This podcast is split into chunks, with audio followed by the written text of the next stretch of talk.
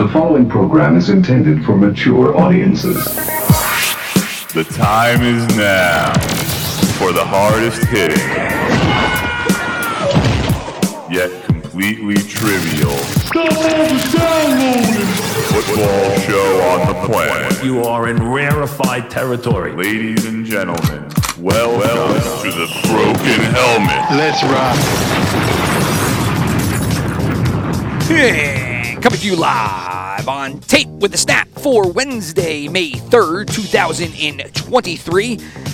After taking a day break, you know, it was a, a late Monday last time I actually hopped on the microphone because went out to the local watering hole and then got to enjoy a colossal victory for the New Jersey Devils over the New York Rangers.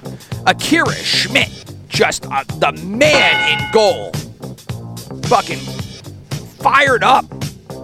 Nice shutout victory. And I just couldn't get to the microphones on Tuesday, Tuesday night. It just wasn't happening. Couldn't get there Wednesday morning for an, an early morning Wednesday. So took a day off from the microphones and then uh, decided to fire it up here. It's uh, super late here as we uh, approaching approaching the next morning. Actually, I think we might be in the next morning anyway. But I'm saying Wednesday, May 3rd. Oh, speaking of which, May 3rd, happy birthday, mom. HB, HB, happy birthday, HBD. Up there uh, in the uh, skies, above the skies. She passed away ages and ages ago. Miss her very much. Today was her birthday, or yesterday, uh, you know, May 3rd. And so wanted to give her a quick shout out. But uh, back to the grind today. Tons of sports uh, that were going on. Unfortunately, I, I talked about the Devils win. Then they come in tonight, and then they take a big L versus the Hurricanes down in Carolina. Tough to play two games uh, in three days, especially one being a game seven, and then having to go there on the road and play a team like the Hurricane. They look fantastic. I don't know why the Devils per se pulled Schmidt. Probably just because he's a rookie and uh, wanted to lessen the blow for game two, because at three nothing, it was probably over the way that they were playing. But a little early to pull him, but I kind of get it. So Devils uh, will play again. I believe it is Friday. Not that anybody listening to this gives a shit about hockey, but I'm talking about it because the hockey playoffs were phenomenal. Because after that game, there was a shootout. I mean, a shootout in Las Vegas. Golden Knights who have a really wonky opening. They have uh, obviously a knight, golden, and then they have like a black knight. The black knight holds up the NH, the opposite team's flag, and I don't know. There's a dragon on the ice, and I don't know. It's a big. You feel like you're at medieval times when you're watching it. I can't imagine what it's like there, but I'm sure everybody in Vegas is like, "Ah, this shit, this is the best." So, I, from looking from afar, you're just kind of like, Hey everybody, there's a shit cloud coming. it's come on, let's get to the game. Uh, anyway, stop playing the drum roll, sir. I'm trying to flip my soundboards here, and my big fat finger keeps hitting the drum roll, which makes no sense if you're listening from home because there was no joke there. Uh, or if there was a joke, it was way before I hit the drum roll sound. Anyway, uh, like I said, uh, wonky opening, uh, but I'm sure Vegas loves it. They got into the game, and I think it was 3 2 at the end of the first. I, I mean, it was just. I hope you had the over because the over was just cashed in early. It was the bet of the night was the Edmonton Vegas over. Uh, not bet of the night was anything related to Joel Embiid and the Sixers. Because let me tell you, the MVP of the NBA did wonders last night as Philadelphia got blown out of the water. I mean, they got toasted, but they kind of had a game to give because they had gone into Celt- Celtic land there up, uh, what it, TD Bank now. I love to call it the Boston Garden, but I think maybe it's the Boston Garden at TD Bank Arena. I, it's always like a field or a court at the sponsor's arena. I mean, can't be more convoluted than they have made it. But it also equates to cashola. So that is what it is. Anyway, Boston Garden, TD Bank Arena, whatever the hell it is, up there in Boston. They had won, lost game one, and so the Sixers had a game to play with. Kind of weird that they came back in game two with Embiid and got smoked, but that is what happened.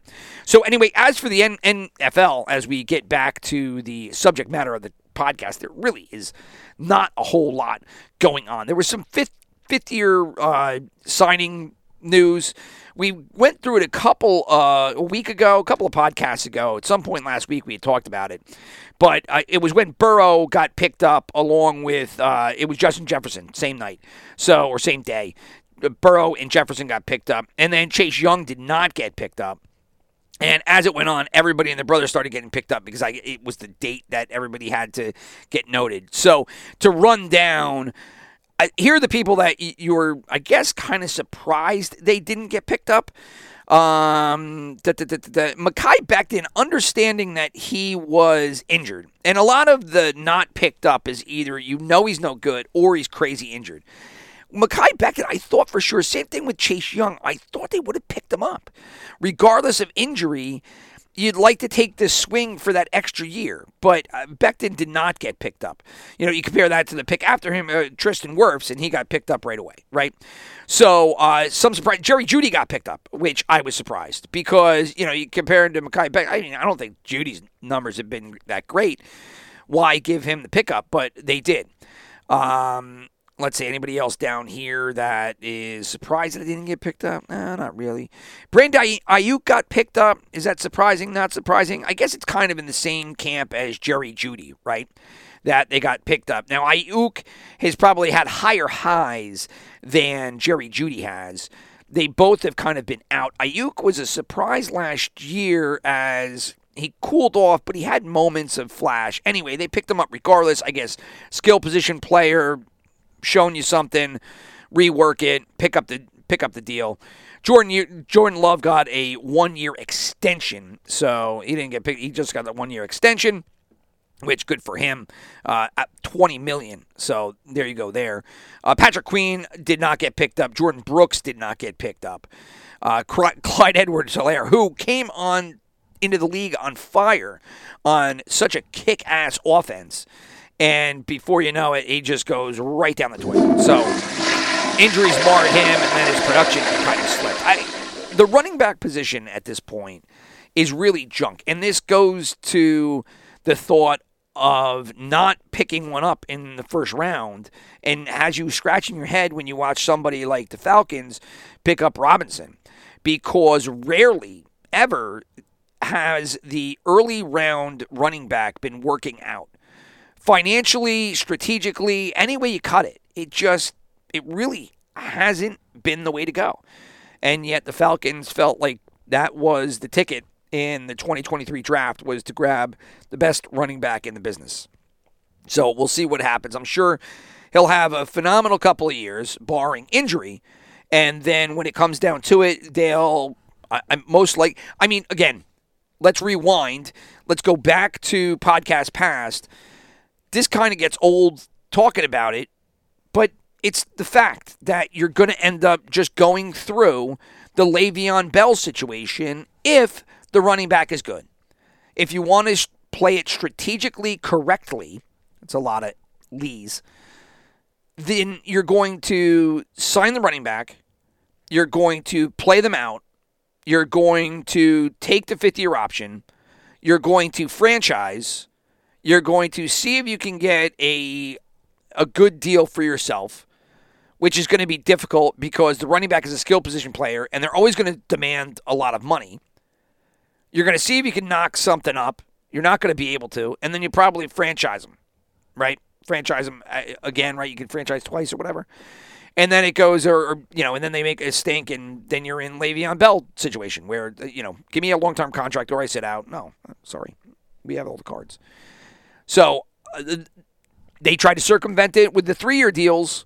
And you saw that in Ezekiel Elliott's case, Ezekiel Elliott's case, and Christian McCaffrey.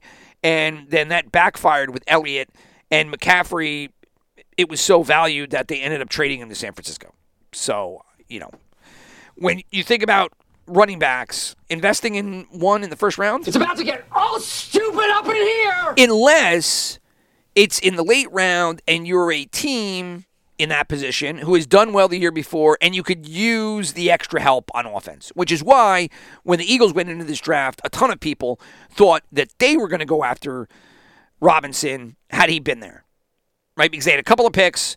It was an area of need. And then ultimately, what they ended up doing was they traded a fourth round pick for D'Andre Swift right from the Lions, who I think I said previously was um, maybe a first or second, and somebody was telling me he was later, and I can't even remember anymore because once you're a couple of years removed from a draft. And there's like a skill position player that might have went in the second round. You're kind of like, did he go in the first round? So to to state it for a fact, D'Andre Swift went in what round? Uh, my buddy said third when we were drinking beers watching the Devils game on Monday night, and he was drafted in the second round. Okay, so pick 35, second round. So he was early second round. So he wasn't a first rounder. He was second rounder, but he was pick 35. Uh, and I believe that's stated as pick 35 of the overall draft, not pick 35 of the second round, because I don't think there would be 35 picks, maybe with extra picks. If there were, I, I don't think so. So regardless, second round. But they trade a fourth rounder for a second rounder, right? And if it works out, great. I guess they they might franchise him. They probably try to work some kind of little deal. But if he ends up walking it doesn't work, he was a second rounder. So in all likelihood, I think they'll end up getting a, a comp, comp, compensatory pick. So you just traded a fourth rounder for maybe a third rounder if the guy walks. Otherwise, you get uh, running back more or less on the cheap, right? So that's the way the Eagles approached the draft or the running back position by not drafting a running back in Thursday, Friday, Saturday's draft, and then trading a pick for an already in the league back. It, it, it's just what it is. That's what it's going to be going forward. Is that running backs are going to be devalued in the draft, or probably should be, because the ROI really isn't there. And with the salary cap, it's just an albatross for a position that can be filled with other established players or players later in the draft, etc. So Atlanta is going to have to face the Robinson deal that Saquon Barkley is dealing with now that Barkley wants a big long term deal. He hasn't really played that much, he's been hurt.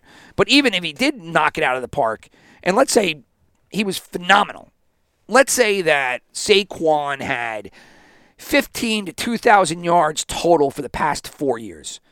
If you're the Giants, you're still signing him? Probably not. Because you turn around and been like, well, what are we going to do right now? Right? Like we're starting to put everything together, but if we hang this all of this salary cap weight on you what do we do down the road to fill in the blanks when it's just been proven that throwing the ball is more or less the route to go in modern football so anyway um, so that was the uh, deal with the fifth years a little bit uh, in the draft there but uh, obviously the ones that you thought were going to go got signed. So Andrew Thomas from the Giants, he got picked up. Uh, Tua we covered. Herbert, we knew was going to go. Uh, Derrick Brown got picked up. Uh, around the, you know, Wirfs had already got picked up. Jeudy, I said, uh, AJ Terrell from the Falcons. Talking about the Falcons, right? They went and picked up AJ Terrell, so they picked up his fifth year option. Um, there wasn't a whole lot of shocks. We talked about some of the notables, but that was kind of the big I don't know, the bigger news. There, there isn't much. You can go to every single website across the goddamn globe, and all you'll see right now, still, still five days out, is NFL draft grades. Enough. Enough. And now you're seeing 2024 NFL mock drafts. I mean, now, I know that the draft is super popular. And if you've listened to podcasts and happen to catch Adam Schefter's podcast. I forget what it's called. He did a, uh, a show with Mel Kiper and Todd McShay, which is really weird to me, right? Because Kiper is like the grandfather of this whole thing. And uh, Kiper's background, if I remember right, is he just kind of got into it because people said he's going to be really popular or somebody that he knew. I don't want to say Parcells, but somebody along the line was like the draft is going to become super popular. It's a huge asset to the league and is very pivotal in teams' production development. Uh, and nobody really focuses on it. And so he honed in on it, and then it was a joke, etc. And so he's been around for like 40 years. And I know you, you, you can't just keep one person in one spot forever. But when they brought McShay on, they just kind of made him an equal immediately, which was really head a head scratching approach. Now Kiper has been a true man about it and has just accepted it. But if it was me, it really would have uh, put my fucking panties in a bunch. It really would have because it was like, who is this guy? But anyway, so now they kind of go around as a tandem, and as far as this year, and again, I don't remember last year or not because I was out uh, watching it again on Thursday of last year, and then Friday. I don't even know if I tuned in, but um, McShay was on stage A. And, you know, he, he's on the main stage of Woodstock, and Kiper's over there, you know, in the mosh pit where everybody's throwing dirt bombs all over the place. And then you, you go on Schefter's podcast, and you can't even get a break because Schefter is bringing you, Kiper, the grandfather, on with McShay, and then asking questions about the history of the draft. Right? McShay's like, "Well, what am I going to talk about? I, I only came on here a hot second ago." So Kiper was talking about how when the initial drafts started and were being broadcast, I guess they jumped from the live broadcast. I think by design, but they cut it short and ended up going to tractor pull programming, right?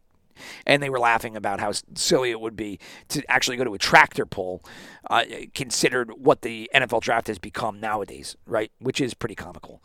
Um, and then McShay was talking about his great, you know, his greatest memory, and that was, I believe he said, when they bounced from Radio City Musical, which is is another good story. And if you have not heard it, the only reason that the NFL is more or less in the position that they are now is kind of just by dumb luck right? Because the NFL loves structure and they don't really like to go out of their comfort zone, which is why in today's day and age, with all of the political overtures, it just makes the skin crawl, you know, in the NFL offices. And they more or less are just trying to go with whatever approach keeps them out of the crosshairs, which is goddamn near impossible because you just can't be any kind of big injury and not have some uh, pseudo journalist, journalist, blogger, all up in your shit, looking to try to uncover some little tidbit that will get clicks.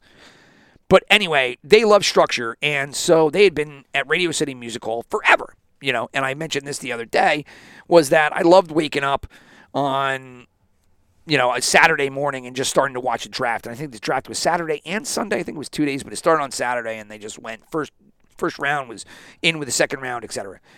So that was always the case until the Radio City Music Hall, Madison Square Garden, the Madison Square Garden, came back and said, "Hey, guess what? You can't have Radio City Music Hall. We have the Rockettes here." and we can't move the Rockettes because they have some kind of special show. And I think it was around Easter weekend as uh, Schefter was talking about. And so they bounced them. And so then they went to Chicago two years, and it was great. And then they ended up moving it around. And it's become a dog and pony show. And not only has it become a dog and pony show, it has just become a surefire winner for whatever city gets it and the NFL itself.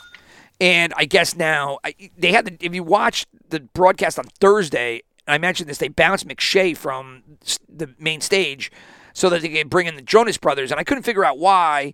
And I was sitting at the bar on, on Monday night, and my buddy was like, "Yeah, well, you know, I think they have like all kinds of musical acts and shit going." And then they talked about it on the Schefter podcast that I guess they do have all kinds of rock concerts, and I think it really kicked in with that end of it when they were in Nashville in Tennessee. And so now this whole thing has just become, as Schefter said, the NFL, uh, not Lollapalooza. I'm saying Lollapalooza, and I am fucking dating myself because I am old, old as shit. Game over, man. It's game over. Almost, not yet, unfortunately.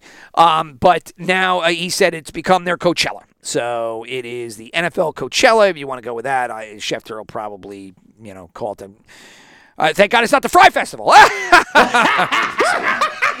go one way, go another. So anyway, we're still on the NFL draft hangover as we get out here, and it'll probably be that way for at least another week or so, and then we'll you know peter out, and we'll start getting summertime before you know it.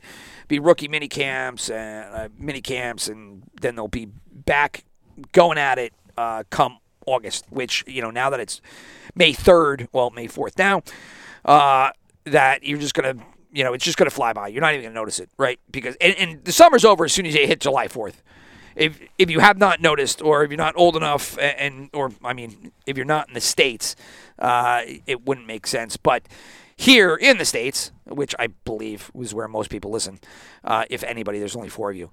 Uh, July 4th is the end of the summer because at July 4th, every single retail place st- starts putting in back to school and uh, whatever Labor Day weekend sales. I, that's all you hear about. Like July's gone and all of August is gone.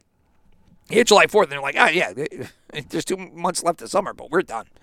At least from the retail calendar, because we kick into full drive September, kids going to school, Labor Day sales. That's what it is from there. So it's just going to fly from here on out. And before you know it, you'll be do- doing your NFL fantasy football drafts, and we'll be back talking uh, about our where is Bijan Robinson in the the fantasy football tier. Right, I imagine he's probably going to be pretty high this year if you think about it.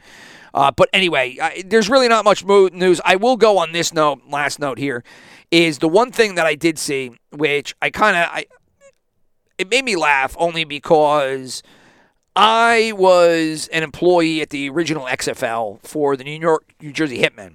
So obviously, all the teams were owned by the WWE at the time. And so I'll always have a soft spot in my heart. I still talk to people from uh, the Hitmen, uh, good friends with, you know, one person specifically McShady, what up? And so it, it'll just, it was a time where everybody there wanted to be there it was super cool. There hadn't been a new football league in decades.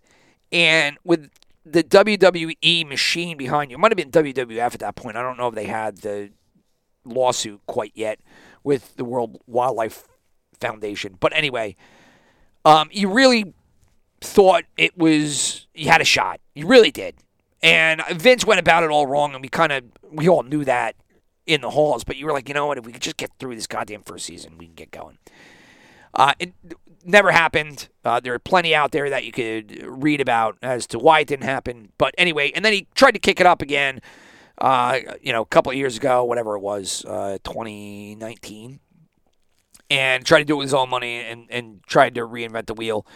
That got canceled midseason, and now we've gotten this uh, Dwayne Johnson JV version of the XFL.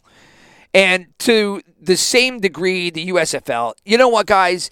If you don't want to put money into advertising and brand branding and marketing and try to get people familiar, this approach of we're just going to put it on TV and let people find it, it isn't going to work.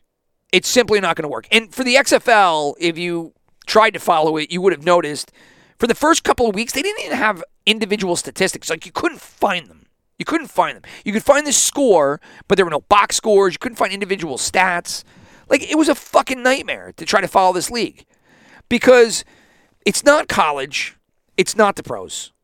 These guys have been probably out of football for a good while, or they're not committing to the XFL or committing to the XFL because they still want to try to stay on a practice squad or be in the NFL. So you're going to have to educate your fans on who they're seeing.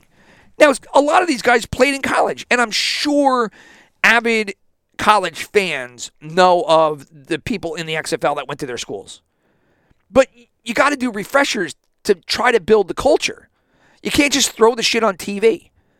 And then when you go and you have your Final Four and you have your two games that create your XFL championship, you can't take two weeks off. Like, why are you doing two weeks? But to go back to the players, what you really have to do is you have to educate the viewing public as to who these people are. And you have to make them remember where they were in college, what colleges they came from. That's the, the core group you have to embrace because professional fans, these guys are castaways and they're never going to gravitate toward the league because as they sit back and they watch, they're just going to be like, these guys are junk. But if you could tap into a little bit of the college, oh shit, you know what? I remember him. He went to my school. You know, or oh yeah, he was really good. I do remember him. Maybe you know, he didn't make it in the pros, but let's see if he could you know turn it around here. Or even better yet, you know what? I think that guy was really good. I can't believe he didn't get drafted or signed, or he got you know he didn't make it through training camp, and I he'll blow up here and probably get back into the NFL. He just give the viewers something, something to eat off of. Oh, and another thing Stop treating your product like it's the JV squad. Stop fucking going into the production booth with Mike Pereira and go through every. Don't. It seems stupid. It really does. You watch it and then they go in. Oh, this is so super cool. We're in there in the judge's booth with Mike Pereira as he's going through the. Re- no, it doesn't. It makes it seem fucking grade B, grade C meat. That's what you're eating. You're eating a grade C meat hamburger as you watch Mike Pereira step through it. Because you're like, no, this guy makes his fucking money doing NFL broadcasting. He's just doing this because fuck it, why not? He gets on on TV and it doesn't really cost him anything to invest his time and effort into this. Stop going to the sidelines and inter- interviewing the coaches. Why'd you run that play? Go through this with us. Oh, that's so super cool as you show us the play on your fucking whatever iPad on the, on the sideline. No, it's not. I don't want to see that shit. I don't want to be in the huddle. Oh, did you hear how, how they did that? Those calls there? No. No. Part of the element, one of the things that makes live sports fun to watch is not knowing all that shit and finding it out after the fact. Especially when you're not going to understand half the shit anyway. Yeah, go ahead. Give us the NFL calls. And oh, it's going to be Oklahoma four, uh, red red three, Darth Vader, uh, uh, Twinkie. Okay, I'm I'm fucking hungry for a Twinkie. I think I'm to fucking stop watching this and go grab myself one. Do they make Twinkies anymore? Did they stop making Twinkies? They did, right? And then they they brought them back. Like nobody gives a fuck. Great, nice call. They use Twinkie as one of their fucking special keywords. That means that the fucking X receiver is going to uh, roll around on the ground, bark like a dog, and then run a fucking fly pattern. All right, sure, great. D- don't just take all that stuff out of it. Treat it like regular football. Treat it just like the NFL. Don't do all these special fucking things. Don't use these as your, you know, your ant farms. Stop it with that shit. That's not what anybody wants to see. But the other thing that they're battling, and this is where I really wanted to go in the beginning of this, was that they're just not going to be able to keep talent. And that's going to be the really big mountain to climb for both of these leagues. Because Ben DiNucci, who had a shot with the Cowboys and just got thrown away because it wasn't really good. He goes, he's playing for the, uh, I think he's playing for the Sea Dragons. Or I think they're in Seattle. Where are the Sea Dragons? Oh, there's nowhere. It's a mythical. Oh, okay, great name. He got a chance to try out with the Broncos. So let's say he ends up making it in the tryout and he leaves and he goes to the Broncos. Well, there you go. There's a quarterback, most position, most important position in all of football, gone from your league. And now you've got to go find a new quarterback, and they don't grow on trees, to put back in his spot for next year. How do you develop a league? How do you develop quality play if your best players never come back? And that is the situation that these two leagues are in if you have a standout season in the XFL or the USFL, you're getting a phone call from the NFL and you're gone. And then the, the fans that invested time watching and trying to get to know the team are gone said player. Uh, the guy that went to the Cowboys from the Generals. I forget what he was. He was like, you know, he, he was a, like wide receiver, kind of utility player, punt returner, and he was great for the Generals. And so the Cowboys picked him up. And I think there was some history behind him where he could have went to the NFL, but he had something in his background that was a major red flag or an issue at the time, and they passed him by. So he ultimately showed that he had something, and then in the NFL, like I said, and I'll say it again, is that all the teams want to do is win and acquire good talent. Said they don't commit murder and put it on the field. And it doesn't matter anything else about said player so long as they are not psychotic or a complete criminal that if they have talent, they're going to get a sniff. I mean, Aldon Smith, I mean, all that guy had to do was try to stay sober, and he could have stayed in the league. But anyway, that's what's going to happen year in and year out for these two developmental leagues. And I don't know how you make a good product when you're losing your best talent year after year after year. And that's all that's going to happen. I think that the best thing that these teams could do for themselves is, and this is probably never going to happen because it's already been done before, is develop an operation that is run super smooth and is just a top notch top notch organization and hope that you can show that you are a league for some kind of development. And maybe somewhere down the road, because this is what America has become over the past 30, 40 years, is that hope you're the startup that gets bought out by the big fish and that the NFL tries to acquire you and merge operations or something to that effect.